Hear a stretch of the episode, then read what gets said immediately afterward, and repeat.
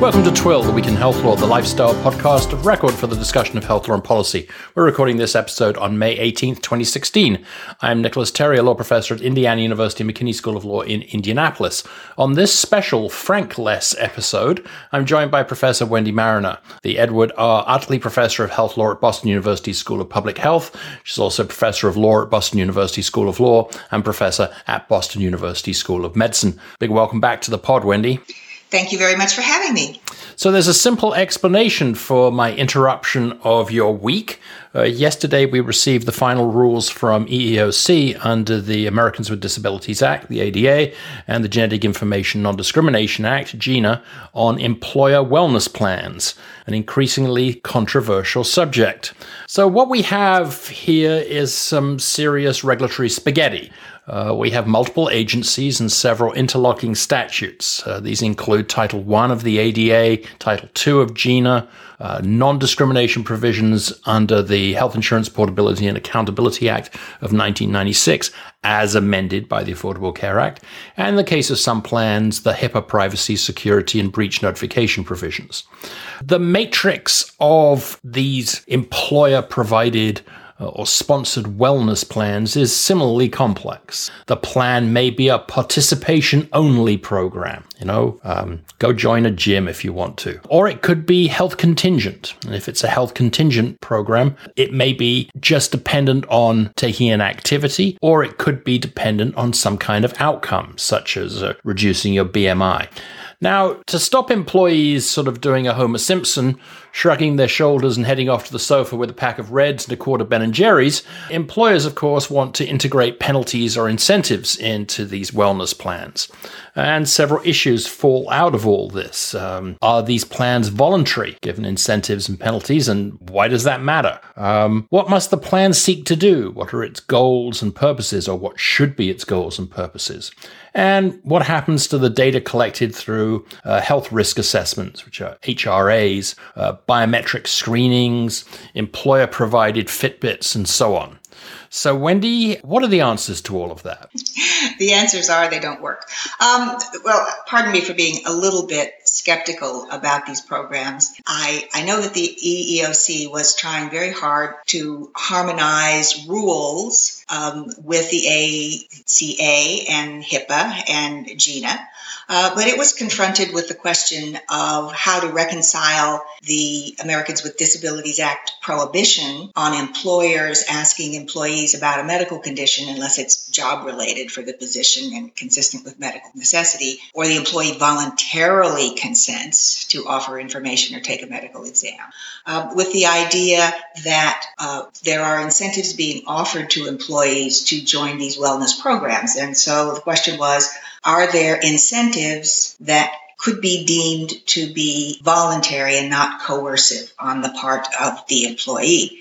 Um, the new rules that the EEOC studied say basically yes. Uh, this has been a controversial rule. There were almost uh, 200, I mean, 2,750 comments. Full disclosure, I submitted some on behalf of about a dozen health law faculty, including, I'm happy to say, uh, Professor Terry. And the new rule has some uh, positive effects, but some disappointments for those of us who are concerned about fair treatment, especially for more disadvantaged managed employees. The new rule says that an incentive is voluntary um, if it's either a reward or a penalty. That's good because these are really two sides of the same coin.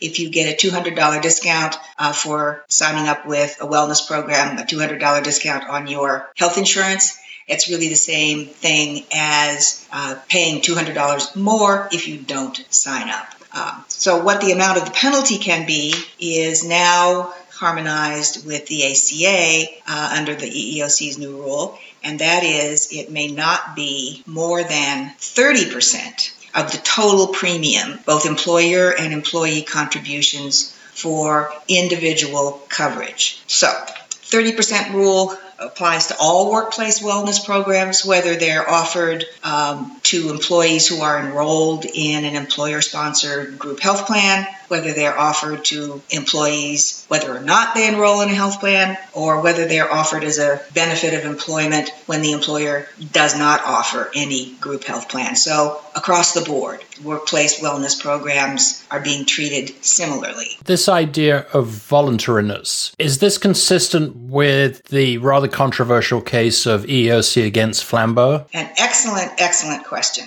Um, that's exact. One of the concerns was the case of Flambeau, in which Flambeau Corporation uh, made a health risk assessment and biomedical screening a condition of um, entering into the employer's health plan. And the employer, uh, the one employee, failed to complete the health risk assessment and was denied enrollment in the employer's health plan. He was then told he could pay full price for a separate COBRA coverage. Um, EEOC sued Flambeau and at the end of December in 2015 lost before the Western District Court in Wisconsin. That case is now on appeal and is frankly a, a very troubling, uh, very troubling sort of case because the um, the district court found that having participation in a wellness program or filling out this health risk assessment and screening uh, qualified as permissible under the ADA's safe harbor provision. Uh, the safe harbor says that an insurer or a third party administrator is not prohibited from, and I quote, establishing, sponsoring, observing, or administering the terms of a bona fide benefit plan based on underwriting risks, classifying risks, or administering such risks that are based on or not inconsistent with state law. Essentially, what the court said was that evaluating someone's health risks could be helpful in um, in administering the health plan. The um, the EEOC's new rule effectively thumbs its nose at the district court's decision. The EEOC's new rule says the safe harbor provision does not apply to wellness programs that include disability related questions or medical exams. But if the EEOC loses on appeal and the appeals court finds that the safe harbor can apply to eligibility, then a lot of this new rule collapses. Um, if the court were to say that the EEOC is incorrect in its um, interpretation of the safe harbor, we could see employers requiring HRAs and medical exams as a condition of enrolling in health plans. That would be particularly troubling and uh, an easy way for employers to keep persons that wish to keep their healthcare information private out of the group health plans entirely. So, what would be the best case scenario on appeal? That the appellate court would show some deference to the agency interpretation? Yes, I think uh, I think there's a good argument for that. I think the EEOC has briefly summarized it in the new rule. Um, arguably, at best, this is an ambiguous provision that the agency should be able to interpret reasonably under Chevron. Um, in addition, much of the reason for the safe harbor was to permit insurance companies to underwrite their health plans. And in now with the ACA and HIPAA rules, much of the uh, much of those underwriting tools are really no longer relevant for uh, for creation of health plans, the group health plans in particular. For example, no pre-existing condition prohibition, et cetera, et cetera, et cetera.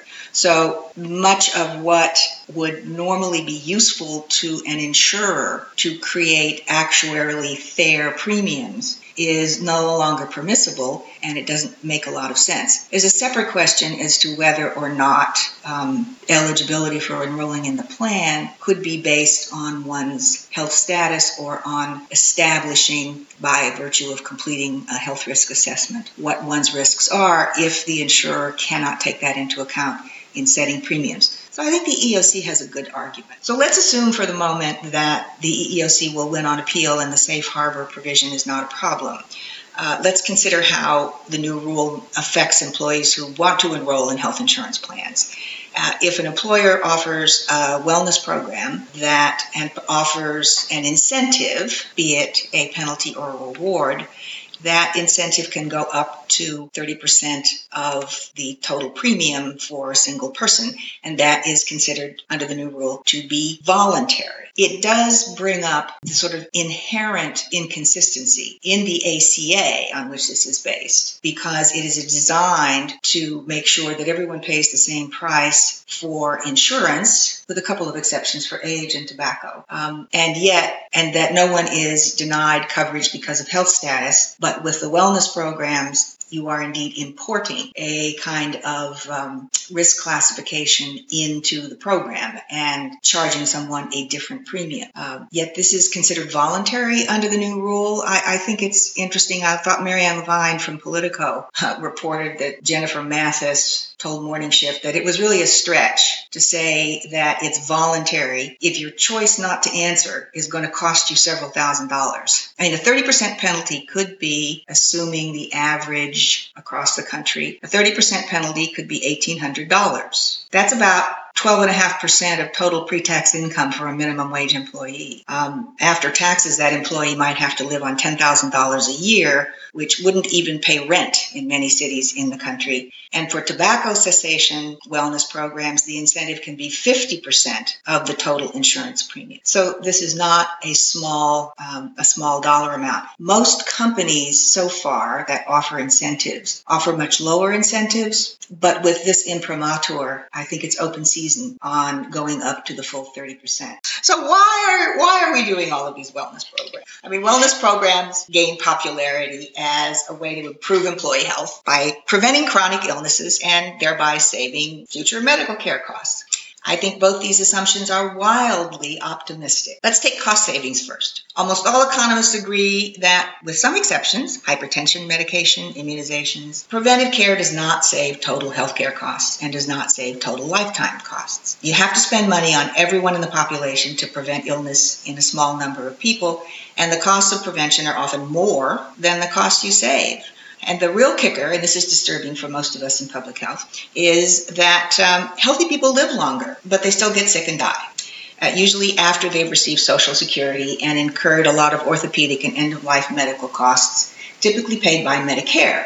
Now, this doesn't mean we shouldn't prevent illness. Good health is valuable in its own right, but usually our public health policy is justified as a way to save money. It's not going to do that. But that's the purpose that wellness programs were implemented, and that's why they're an exception in the ACA. Um, it, there have been a few controlled, uncontrolled studies usually that find some savings, often in the form of less absenteeism or higher productivity, and maybe a slight reduction or little or no increase in health insurance premiums. But not many. Um, studies are difficult to evaluate and compare. It's not clear who enrolled in the program, maybe only the healthy folks. And it's often not clear who is saving the money.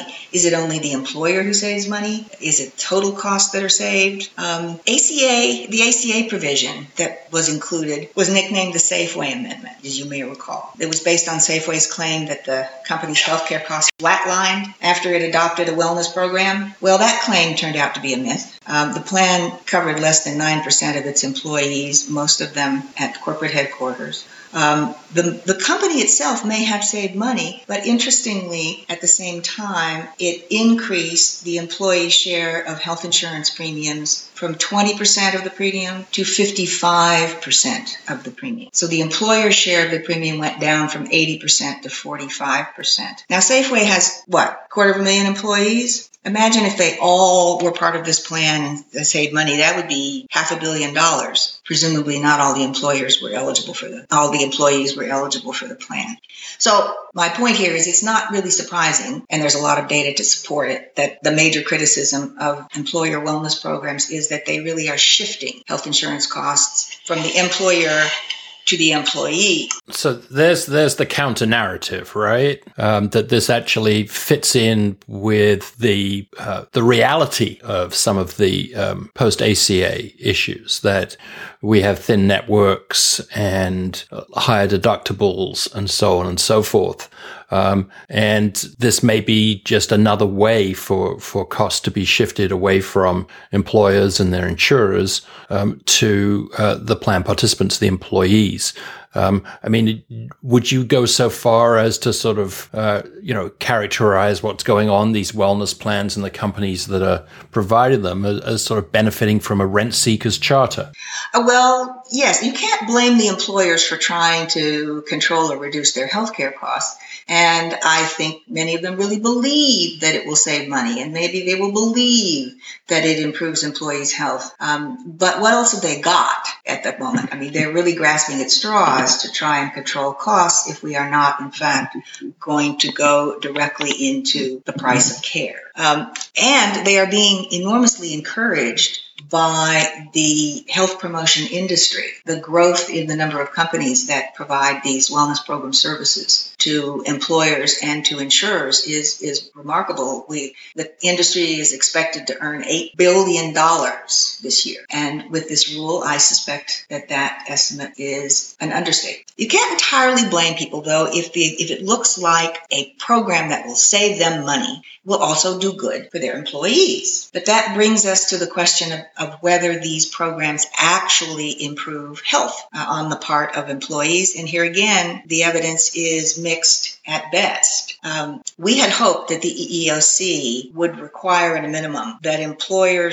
plans have some evidence that the design they choose has demonstrated improved health outcomes or disease prevention in credible studies in similar populations. Uh, because if there's no evidence that these programs actually improve health outcomes, there's really no justification for imposing incentives to encourage participation. The health promotion industry is typically paid on a per capita basis. That is, they get a fee for each employee that enrolls in the wellness program. But by and large, employees, not many employees enroll voluntarily. On average, maybe 15, at most 20%, without some kind of financial incentive. And so the health promotion industry naturally encourages the imposition of incentives to increase the number of enrollees in the wellness programs, which is clearly to their financial advantage. So, if I'm an employer, even one that, that believes in this, can I just go and buy a sort of a any old off the, the shelf plan uh, um, and and throw it down on the table? Well, in theory, no.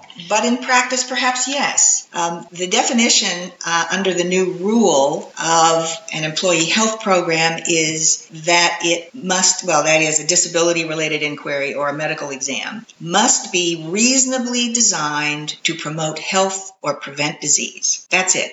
There are a few caveats, um, but there is nothing in the proposed rule that requires that there be any proof that the program is designed to promote health or prevent disease. Moreover, it's not clear who the employer has to demonstrate this to, if anyone. I mean, maybe an employee could challenge it, uh, but good luck with that. And the only caveats are that the program should not be overly burdensome, not a subterfuge for violating the ADA, and not highly suspect in the methods chosen to promote health or prevent disease. And that's the kind of language you could see supporting an employer summary judgment, for example. I think probably so. The one description that the definition contains is the following a program consisting of a measurement, test, screening, or collection of health related information without providing results, follow up information, or advice designed to improve the health of participating employees is not reasonably designed to promote health unless the collected information actually is used to design a program that addresses at least a subset of the conditions. Now, what that rather boring gobbledygook suggests is that as long as you provide the results of the tests back to the employee, you're fine. Or as long as you create a program that is designed to prevent problems that have arisen in your population, which are probably obesity, high cholesterol, or something like that, then you're fine. Um, it, so I think that it is so easy to meet this test as long as there is there needs not be any hard evidence of the design of the program actually preventing disease or improving health outcomes. Now, there's one final caveat, which I think is kind of difficult to interpret. A program is not reasonably designed if it exists mainly to shift costs um, to the employees. How would they have ever have got that idea? Uh, it's it's a lovely notion, and I think in your words, it's entirely aspirational. I mean, let's face it, all these programs that have rewards or penalties shift cost to the employees. That's what they do. And the new rule says that a shift of 30% of the entire premium is not counted as involuntary and presumably would not count as a cost shift unless there were some extreme circumstances that proved this was the only reason for it. So it's hard for me to understand how one could prove that the purpose of this is to shift costs when an inappropriate purpose to shift costs when the programs are designed to shift costs with a 30% rule. So let's move the conversation on a little bit to the data that's being collected. The regulation in, what is it, 1630 14D, for those of you following along at home, has sort of three pieces that are, are, are worth talking about, or at least noting, I guess. First of all, there has to be a special privacy notice now, if you like. Um, what information is being collected and why. Um, and we know how useful privacy notices are, don't we? Secondly, the information obtained um, and I'm quoting here, regarding the medical information or history of any individual may only be provided to an ADA covered entity in aggregate terms that not do not disclose or are not reasonably likely to disclose the identity of any employee. And that, of course, raises, if you like, the Castlight uh, issue uh, that Fortune magazine and others looked at fairly recently. Um, how do you solve the aggregate data problem and confidentiality in a relatively small company, or say where only a relatively small number of employees are of childbearing age or some such? And then the third piece is uh, the data sharing piece. Uh, quote, a covered entity shall not require an employee to agree to the sale, exchange, sharing, transfer, or other disclosure of medical information, or to waive any confidentiality protections in this part as a condition for participating in a wellness program or for earning an incentive. So let me start with a question for you, Wendy, um, which I think uh, uh rolls back a little bit on an observation you made with regard to another provision earlier, which is who's going to enforce this? Well, that's an excellent question. Um, the the EEOC seems to think that perhaps an employee could complain to um, the Department of Health and Human Services, who might take action against the covered entity. Um, I find that to be somewhat unlikely. Um, certainly, the employee would have to know, and HHS um, has a lot more important problems on its plate than necessarily dealing with the disclosure of information in this kind of plan. It does assume that um, the covered entity will behave properly and conform to all the rules and keep the information confidential. But it's hard to unknow something, particularly as you point out in a small firm um, where the information may in fact be obvious who the employee is, um, particularly when you're collecting a lot of, of personal information. They, these are particularly concerned with the health risk assessments, often coupled with blood pressure tests, blood and urine tests for cholesterol, blood sugars, lipids, etc. Um, online questionnaires about possible health risks, tobacco use, BMI, medications. Some may ask about sexually transmitted infections, fertility, contraception use, plans for pregnancy, even abortions. That kind of questions was what provoked outrage on the part of the faculty at Penn State a few years ago. You know, most employees who are offered wellness programs don't have the clout to resist an employer's decision like an organized faculty at a university does. I, what I, I, like to uh, refer to Mark Rothstein's comment that this is really a privacy tax because lower wage employees really can't afford to say no to these kinds of programs, especially with high dollar incentives. Yes, well stated, Mark. So let's finish, Wendy, by um, going up to like 5,000 feet maybe. And what's, what's missing from these programs? What, what should be driving these kind of programs and generally prevention policies? Well, what's missing from the typical wellness program is attention to what are undoubtedly the fundamental causes of chronic illness, which tend not to be obesity and lipids and things like that, but stress, low wages, variable working hours, workplace hazards, transportation difficulties, childcare, family leave, sick leave, housing problems. These are all extremely well studied health risks, um, and improving them, there's a good deal of correlation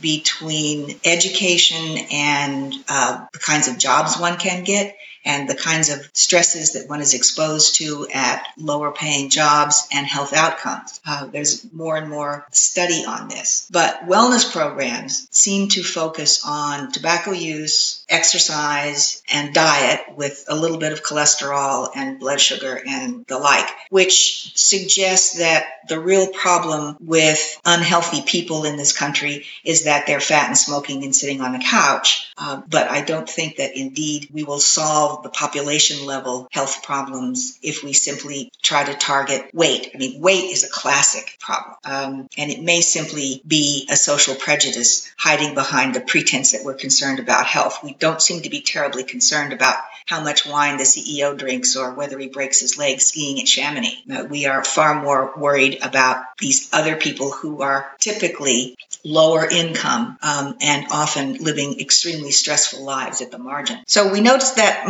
most wellness programs target individual behaviors. And one of the most common targets is, is weight. But we've seen repeatedly, most recently in the New York Times series on obesity, that weight loss is extremely difficult and maintaining weight loss is even harder because our biology may be working against us. And overweight doesn't seem to reduce longevity and it may not even substantially increase healthcare costs. It's not until you get to the really higher levels of obesity that there is a strong correlation between weight and disease. Uh, an interesting study published this year in Health Affairs compared financial incentives to lose weight with a control group, and some received immediate financial rewards of $550, some for next year, some within a lottery, and the control group received nothing. And it was a long study. It was long for these kinds of studies, 12 months. Um, and at the end of 12 months, there was no difference in the weight changes of these four groups. At the end of 12 months, no matter what the incentive, they all lost an average of, are you ready? One pound. Oh dear. Uh, we don't know how to lose weight. And we don't know how to maintain weight loss without starving and spending all day exercising. And we really don't know enough about whether being overweight poses serious risks and what we can do about it. Uh, but wellness programs focus heavily on weight loss and the assumption is that if we can get everyone to lose weight, then we will solve all our problems. Um, unfortunately, we haven't been able to test that theory because we haven't been able to get everyone. there is one area where wellness programs do seem to help employee health, and that's with the management of chronic diseases but that's not preventing chronic disease. That's ongoing and often costly care um, for chronic disease. So that would be a good thing, but it's not likely to save us money. Now, I want to be clear about one thing. Uh, I'm in favor of encouraging people to stay healthy. And I don't think that the value of a wellness program should be measured by how much money it saves. But I do think the country can offer good preventive health programs without jeopardizing employment. And this is what concerns me about employer based wellness programs. Encouraging employers to monitor their employees' health unrelated to their capacity to perform a job, that's risky. There are too many temptations for employers to discriminate against people they don't like and to impose unaffordable costs on people who are barely making it in this economy. And there's there's little that the employee can do because proof of this kind of discrimination is extremely difficult, especially when so much of the population has bought the myth that people can really control their own health status. And that was this week's Extra, The Week in Health Law. A special thank you to Professor Mariner for joining us. You can find Professor Mariner on Twitter at Wendy Mariner. Thanks so much for joining me. Thank you. Our show notes are at twill.com. If you have a moment, please go to iTunes, rate the show. You can contact me at Nicholas Terry on Twitter. Thanks for joining us and have a legally interesting but healthy rest of the week.